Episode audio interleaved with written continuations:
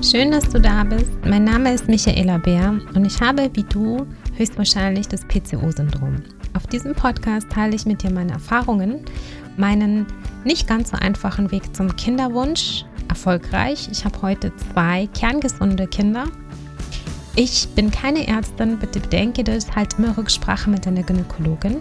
Aber du findest hier wichtige Tipps, vor allem auch Aufklärung und Verständnis, damit du dein PCO-Syndrom zum einen besser wahrnehmen kannst, ein besseres Gefühl dafür bekommst und am aller, allerwichtigsten Hoffnung, denn du bist nicht alleine.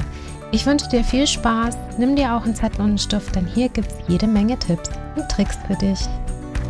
Hallo du Liebe, ich freue mich, dass du heute zur zweiten Folge wieder eingeschaltet hast.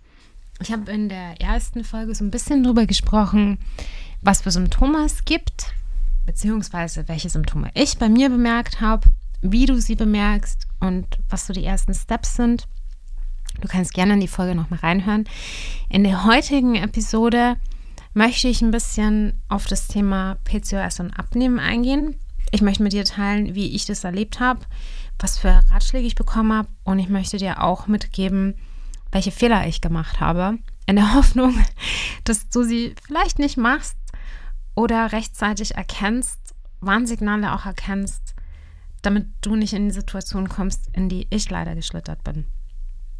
Als ich die Diagnose PCOS bekommen habe, habe ich in der ersten Folge schon ein bisschen was darüber erzählt, wie es mir da gegangen ist, wie ich mich gefühlt habe.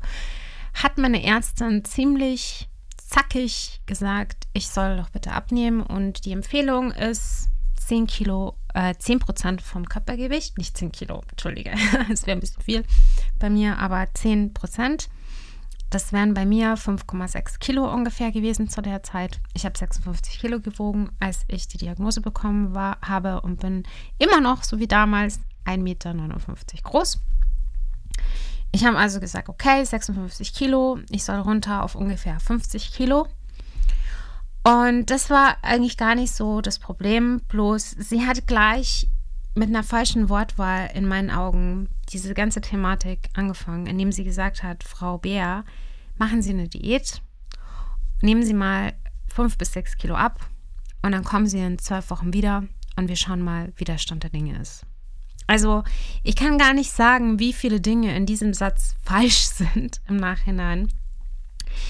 Aber ich habe mich unheimlich unter Druck gesetzt gefühlt. Kannst du dir vielleicht vorstellen? Also ich meine, du kommst dahin und es war September, als ich da war. Ich weiß das so genau, weil ich lebe in der Nähe von München und zu dem Zeitpunkt war bei uns gerade die Wiesen, das Oktoberfest. Und eigentlich standen ganz viele äh, Besucher an. Ich hatte von der Arbeit auch eine Arbeitswiesen, nennt sich das. Und ich hatte Mittagstische und war eigentlich ständig verplant für die Wiesen. Dann kam das dazwischen, in Anführungsstrichen und hat mich da so ein bisschen auch rausgerissen, weil dann kamen mit diesem Termin ganz, ganz viele Probleme dazu, die ich vorher nicht hatte. Und nochmal zurück zu dem Satz. Sie hat gesagt, Frau Bär, es wäre gut, wenn Sie eine Diät machen, fünf bis sechs Kilo abnehmen. Wir sehen uns in zwölf Wochen zur Kontrolle wieder. Also, wir überlegen uns jetzt mal, in zwölf Wochen war die Empfehlung dieser Ärztin, soll ich mit einer Diät, ihre zweite Empfehlung, fünf bis sechs Kilo abnehmen, die dritte Empfehlung. Sie hat also vorgegeben, wie viel ich abnehmen soll. Sie hat vorgegeben, in welcher Zeit ich das abnehmen soll. Und sie hat vorgegeben, wie ich es abnehmen soll. Also mit einer Diät, fünf bis sechs Kilo in zwölf Wochen. Es hat einen unheimlichen Druck bei mir aufgebaut als ich da raus war von dem Termin, habe ich mir gedacht, okay, ich muss in relativ kurzer Zeit etwas schaffen, was ich mein Leben lang versucht habe, weil ich schon immer Probleme mit meinem Gewicht hatte. Ich muss dazu sagen, dass es nicht von Anfang an so war, sondern dass es sich massiv verschlechtert hat mit Beginn der Pubertät. Also als ich so im Alter von zwölf war, ist mein Gewicht rasant nach oben gegangen. Ich kann rückblickend sagen, dass es ein sehr gestörtes Essverhalten auch war. Ich habe ganz, ganz viel gegessen aus seelischen Frust und aus einer Traurigkeit heraus. Ich will jetzt aber nicht zu sehr darauf eingehen, weil das ist jetzt heute nicht Thema. Ich kann das gerne, wenn Interesse da ist, mal ausführlich erzählen, aber heute ist es nicht Thema. Ich hatte schon immer diese Probleme und ich habe, als ich 18 war, 16 Kilo abgenommen. Ich habe aber auch in einer Zeit abgenommen von zwei Jahren. Also ich hatte für diese äh, große Entwicklung sehr viel Zeit und habe mir damals auch überhaupt keinen Druck gemacht, sondern habe einfach angefangen, mein Leben umzustellen. Und irgendwann hat sich das eingependelt auf einer bestimmten Skala. Das war meistens irgendwas zwischen 56 und 59 zu diesem Zeitpunkt. Und damit war ich eigentlich ganz zufrieden, bis ich die Pille abgesetzt habe und es tendenziell immer ein bisschen nach oben ging. Nicht viel, aber ich habe immer ein bisschen zugenommen, obwohl ich eigentlich an meinem ganzen Lebensstil nicht großartig was verändert habe. Es ist einfach ständig auf der Waage nach oben gegangen. Ich wusste nicht, woran das liegt. Und irgendwann bin ich dann zum Arzt gegangen, weil meine Periode nach Absetzen der Pille nicht eingetroffen ist. Und die Ärztin, da kommen wir wieder zurück zu dem Termin, hat mir gesagt, nehmen Sie mal ab, machen Sie mal eine Diät. Ich will dir auch sagen, was dann mein erster Fehler war. Mein erster Fehler war, dass ich gedacht habe, ich mache eine Diät jetzt ganz schnell. Mit diesen zwölf Wochen erreiche dieses Gewicht, das sie sich vorgestellt hat und dann habe ich keinen Plan gehabt für danach. Weil man kann ja eine Diät, egal ob das jetzt sagen wir mal eine Kohlsuppendiät ist oder eine Karottendiät oder eine Saftdiät oder was weiß ich für eine Diät, die kannst du ja nicht dein Leben lang machen. Du kannst ja nicht jeden Tag Kohlsuppe essen. Ich meine, könntest du, würdest aber wahrscheinlich Nährstoffmangel kriegen, würde auch irgendwann mal dein Magen rebellieren, du würdest es nicht langfristig vertragen. Und das will man ja auch nicht. Also keiner, glaube ich, möchte sein Leben lang jeden Tag Kohlsuppe essen. Es gibt bestimmt leckerere Dinge. Davon abgesehen, brauchte ich eigentlich einen Plan für danach. Was ist denn nach den zwölf Wochen? Mache ich dann weiter? Muss ich weiter abnehmen? Muss ich weiter diese di diätische Essen beibehalten? Also ich hatte auch keinen Plan, okay, wie geht es dann weiter? Das war so der erste Fehler, den ich gemacht habe. Und der zweite war, ich habe mich auf diesen Deal eingelassen, den ich unmöglich erfüllen konnte. Ich habe gesagt, okay, für mich war das unheimlicher Druck. Ich will diese Frau nicht enttäuschen und ich will mich selber auch nicht enttäuschen. Ich möchte in diesen zwölf Wochen abnehmen. Und zwar genau das, was sie mir da vorgegeben hat. Also ich habe diese zwei, das waren die zwei größten Fehler. Es kamen noch viele, viele danach. Aber das waren die zwei größten Fehler, die ich gemacht habe. Erstens zu glauben, ich muss eine Diät machen und eine Diät würde mich irgendwie weiterbringen. Verstehe mich nicht falsch. Ich habe nichts gegen das Abnehmen. Ich habe auch nichts dagegen, seinen Lebensstil anzupassen, um zu, äh, äh zu ändern, zu optimieren, zu verbessern, gesünder zu gestalten. Um Gottes Willen. Aber ich habe mit Diäten ein Problem, weil Diäten sind für mich in meinen Augen etwas Temporäres. Zum Beispiel, jemand hat eine OP oder du hast eine Magen-Darm-Spiegelung. Oder ähm, du hast mit dem Kniegelenken Probleme und hast einen Eingriff oder musst da irgendwie was machen, ja, also irgendwas. Und dann sagt der Arzt oder zum Beispiel nach einer Operation, sie müssen eine bestimmte Diät anhalten für den und den Zeitraum, dann können wir wieder zurückkehren zu ihrer Ernährung, die sie vorher hatten oder die sie jetzt haben. Das ist für mich eine Diät. Da macht es auch Sinn. Wenn ich einen Eingriff habe oder hatte und ich muss auf bestimmte Sachen verzichten, weil der Körper das vielleicht nicht verarbeiten kann, weil der Körper es nicht verdauen kann oder, oder, oder, dann ist es was Temporäres. Auch in der Schwangerschaft ist die Ernährung teilweise eine Art Diät, würde ich jetzt mal sagen, für bestimmte Gruppen, die eine, zum Beispiel Schwangerschaftsdiabetes haben. Das ist aber vorübergehend. Der Schwangerschaftsdiabetes zum Beispiel muss auch nicht bleiben, der kann auch wieder verschwinden. Das waren jetzt nur Beispiele, ganz, ganz abstrakte Beispiele, die ich jetzt genannt habe. Ich bin auch keine Ärztin. Das sind jetzt nur Dinge, die ich wahrnehme in meiner Welt, so wie ich sie auch mit meinem Internisten besprochen habe, so wie ich sie erfahre, so wie ich sie sehe. Für mich ist das so eine, eine Diät rückblickend etwas Temporäres. Nichts, was man dauerhaft durchhalten kann. Aber das PCO-Syndrom ist etwas Dauerhaftes, denn es ist nicht heilbar. Weder meine Schwangerschaften noch eine hormonelle Einnahme wie die Pille, ein Nuvoring oder sonstiges kann das PCOS wegmachen. Das passiert nicht. Man kann es verbessern, man kann die Symptome mildern, man kann damit leben, man kann irgendwie das alles in Einklang bringen, aber man kann es nicht wegzaubern. Weder eine Diät kann das, noch eine Tablette kann es, noch Metformin kann es, nichts kann es. Es ist so. Jeder, der was anderes behauptet, ist in meiner Welt, in meinen Augen, jemand, der nicht die Wahrheit sagt. So, Statement, Punkt. Zurück zum Thema. Diese zwei Fehler haben mich in eine Spirale gebracht, die nur nach unten gehen konnte. War ja klar. Ich habe nämlich festgestellt, nach einer Woche intensiven Sport, ich war jeden Tag im Fitnessstudio, mindestens drei Stunden, vor der Uni, nach der Uni. Ich war schwimmen dazwischen, ich war joggen, ich habe teilweise gar nicht gegessen, ich habe teilweise nur einmal am Tag gegessen, ich habe Kalorien gezählt, ich bin umgestiegen nach einer Woche auf Basenfasten.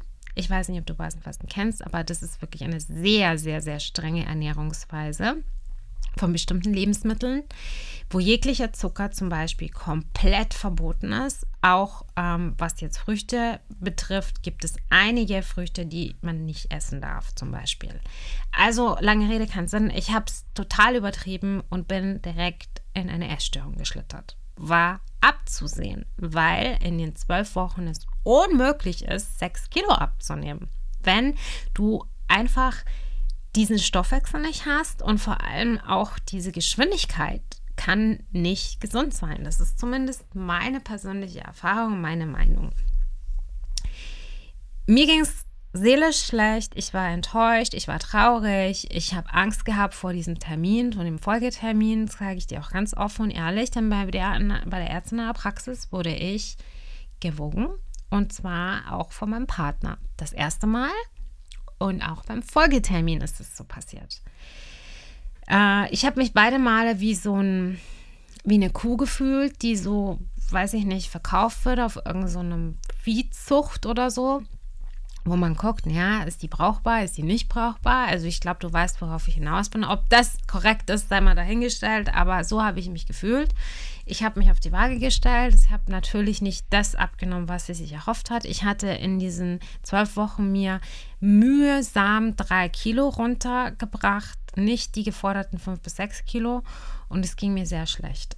Äh, zum einen hatte ich ein extrem gestörtes Essverhalten entwickelt und zum anderen habe ich es mit dem Sport, dem Fitness und der ganzen Bewegung extrem übertrieben. Es war nicht mehr ich selbst. Ich habe mich gefühlt wie der Schatten von mir. Und ich habe das schon auf Instagram mal äh, in einem Post geschrieben. Ich habe lange, lange Zeit Bulimie gehabt. Es hat angefangen, als ich ungefähr 15, 16 Jahre alt war und hat sehr lange angehalten, bis in den Anfang 20er Jahren. Ich glaube, bis ich 24 war ungefähr. Das heißt, ich war noch nicht sehr lange frei von dieser Krankheit, ungefähr zu dem Zeitpunkt fünf bis sechs Jahre. Und war wirklich kurz davor, da wieder reinzuschlittern. Das heißt, das war Fehler Nummer drei. Ich habe es zugelassen, eine Essstörung zu entwickeln, weil ich jemand anders gefallen wo wollte. Fehler Nummer vier. Also, ich fasse nochmal zusammen. Punkt 1, ich habe nicht verstanden, dass ich meinen Lebensstil und meine Ernährung dauerhaft ändern muss. Und das hat nichts mit Diät zu tun.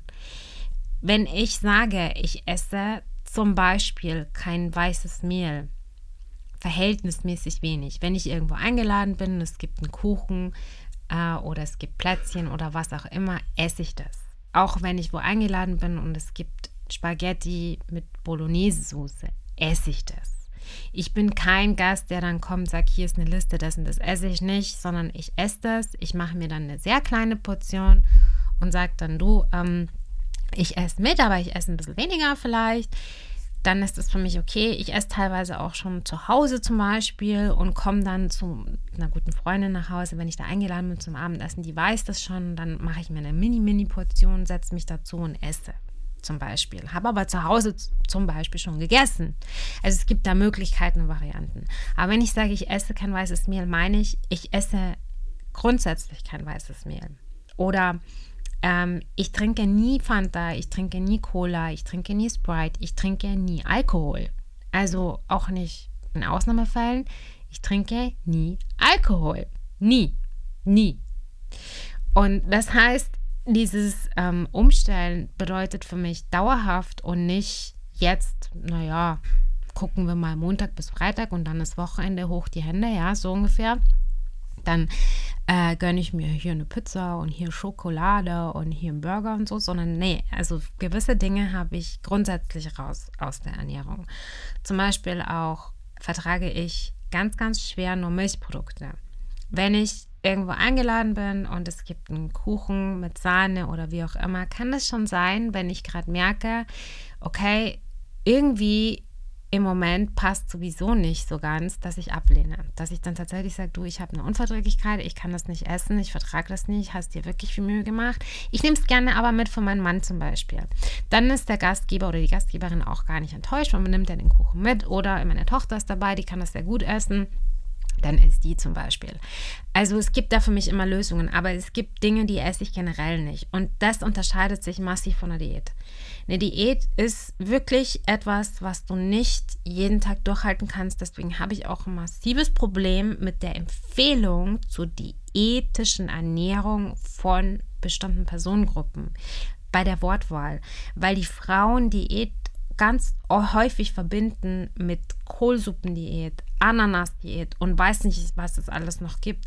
Und dann beginnen sie damit, hören irgendwann auf und entweder der Jojo-Effekt kommt und zwar wirklich heftig, der kommt auch leider sehr oft nach dem Fasten oder aber sie schlittern in eine Essstörung, weil sie dann merken, okay, sie stellen es wieder um so wie das bei mir war, auf die normale, in Anführungsstrichen, Ernährung und dann kommt relativ schnell das Gewicht wieder. Das wollen sie nicht, weil sie aber nicht wissen, wie sie weiter sich verhalten sollen. Sagen, ja, okay, dann lasse ich halt mal das Mittagessen weg, dann lasse ich halt mal das Abendessen weg. Also ähm, da ist man schon ganz schön in der Gefahr ausgesetzt, wenn man eine Diät macht und man generell einfach empfindlich ist, was das Äußere angeht und was auch das Gewicht natürlich angeht und was auch die Weiblichkeit betrifft. Und ich finde schon, dass man, wenn man PCOS hat, so wie ich, vielleicht auch wie du, dass wir da verschiedene Dinge haben, die uns im Selbstbewusstsein ein bisschen hemmen. Ich habe mich sehr lange Zeit nicht weiblich gefühlt, weil meine Haare so massiv ausgegangen sind. Und ich habe immer lange, lockige, dicke Haare gehabt. Und auf einmal, das war wie ein Markenzeichen, sind die mir büschelweise ausgefallen. Also nicht ein bisschen, sondern wirklich büschelweise. Ich habe auch Augenbrauen verloren und ich habe Wimpern verloren. Ich habe mich überhaupt nicht mehr wie eine Frau gefühlt. Ich habe am ganzen Körper Pickel gehabt ohne Ende. Ich habe massiv einen Damenbart gekriegt. Also es war ganz, ganz schlimm im Gesicht.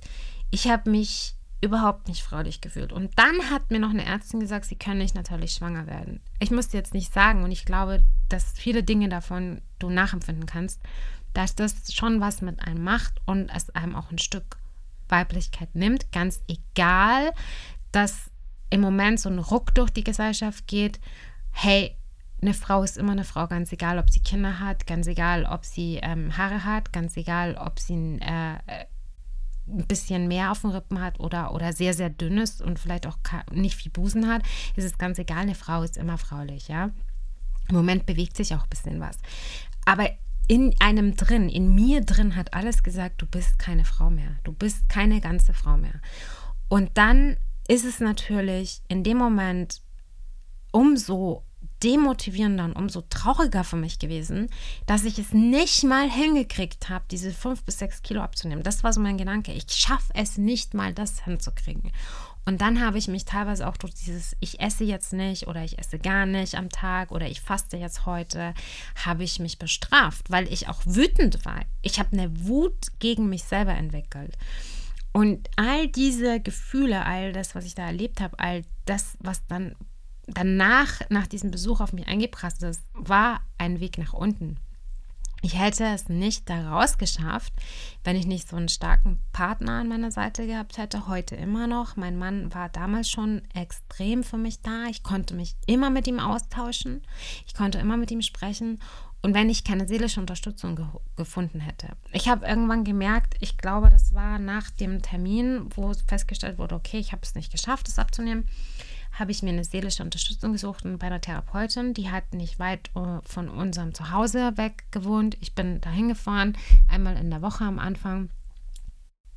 Es fand ich unheimlich wichtig, jemanden zu haben, der mir zuhört, der mich ernst nimmt und meine Situation einfach versteht.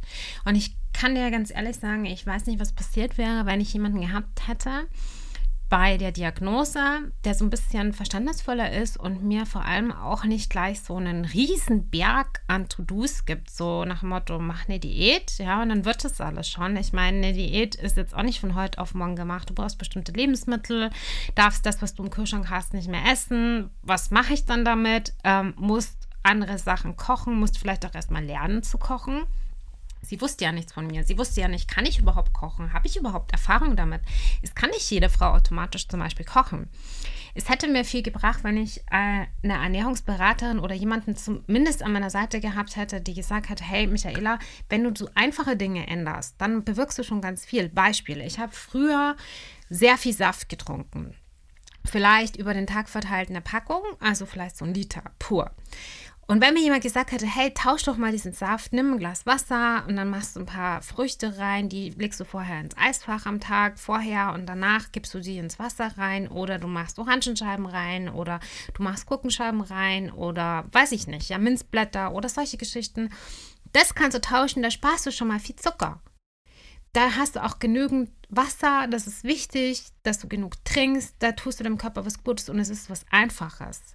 Das ist nichts, was man groß sich aneignen muss, das ist etwas, was man sehr, sehr schnell als Routine einbauen kann. Zum Beispiel, dann hätte ich etwas Kleines gehabt, mit dem kann ich anfangen, mit dem kann ich beginnen. Das ist jetzt nicht eine Wahnsinnsumstellung, aber das wird viel bewirken, weil überleg mal, ein Liter Saft am Tag und wenn du mal schaust, wie viel Zucker in so einem Liter Saft drinnen sind, gegenüber einem Liter Wasser zu tauschen mit Früchten wie zum Beispiel Orangenscheiben oder Zitronenscheiben drin, das ist ein enormer Unterschied und spart enorm viel Kalorien ein. Bestimmt 200, 300, wenn nicht mehr. Und das sind so kleine Dinge, die hätte ich mir gewünscht. Dass jemand sagt, hey, du musst dein Leben auf Dauer umstellen. Es ist schwer, das umzustellen. Aber wenn du so ganz kleine Schritte machst, wie das Beispiel mit dem Wasser, dann gucken wir weiter. Das machst du jetzt mal zwei Wochen. Wenn du dann mal klarkommst, wenn du eine Routine entwickelt hast, machen wir den nächsten Schritt wenn mich jemand an die Hand genommen hätte und so richtig kleine Schritte mit mir gegangen wäre, ich hätte Erfolgserlebnisse gespürt, ich hätte mich herangetastet und auch keine Probleme gehabt, mein Leben dauerhaft umzustellen. Und damit habe ich ein Problem. Ich habe nicht damit ein Problem, dass man gesunder leben soll, dass man vielleicht manche Dinge anpassen soll. Und beim PCOS ist es notwendig, dass wir bestimmte Sachen einfach weglassen. Nicht jede Frau reagiert auf Milch vorneweg. Es das heißt jetzt nicht, dass alle, die PCOS haben, auch empfindlich gegenüber Milchprodukten sind. Ich bin. Ich weiß es. Und weil ich es weiß, versuche ich eben darauf zu verzichten. Aber all diese Dinge weiß man nicht vom ersten Moment an, von der Diagnose an die brauchen Zeit, bis man sie lernt, bis man sie versteht, bis man sie im Alltag auch umsetzt.